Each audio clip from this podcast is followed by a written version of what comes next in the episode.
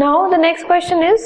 find the surface area of a sphere of diameter 14 centimetre 14 centimetre diameter के sphere का surface area निकालना है. Let us see सबसे पहले diameter D is given to us as 14 centimetre उससे हम radius निकाल लेंगे. That is R which is equal to 7 centimetre because 14 by 2 is 7 centimetre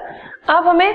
इस रेडियस का, जो स्पीयर है, जिसका रेडियस 7 सेंटीमीटर है, उसका हमें सरफेस एरिया निकालना है। So the surface area of a sphere the formula for the surface area of a sphere is equal to 4 pi R square which is equal to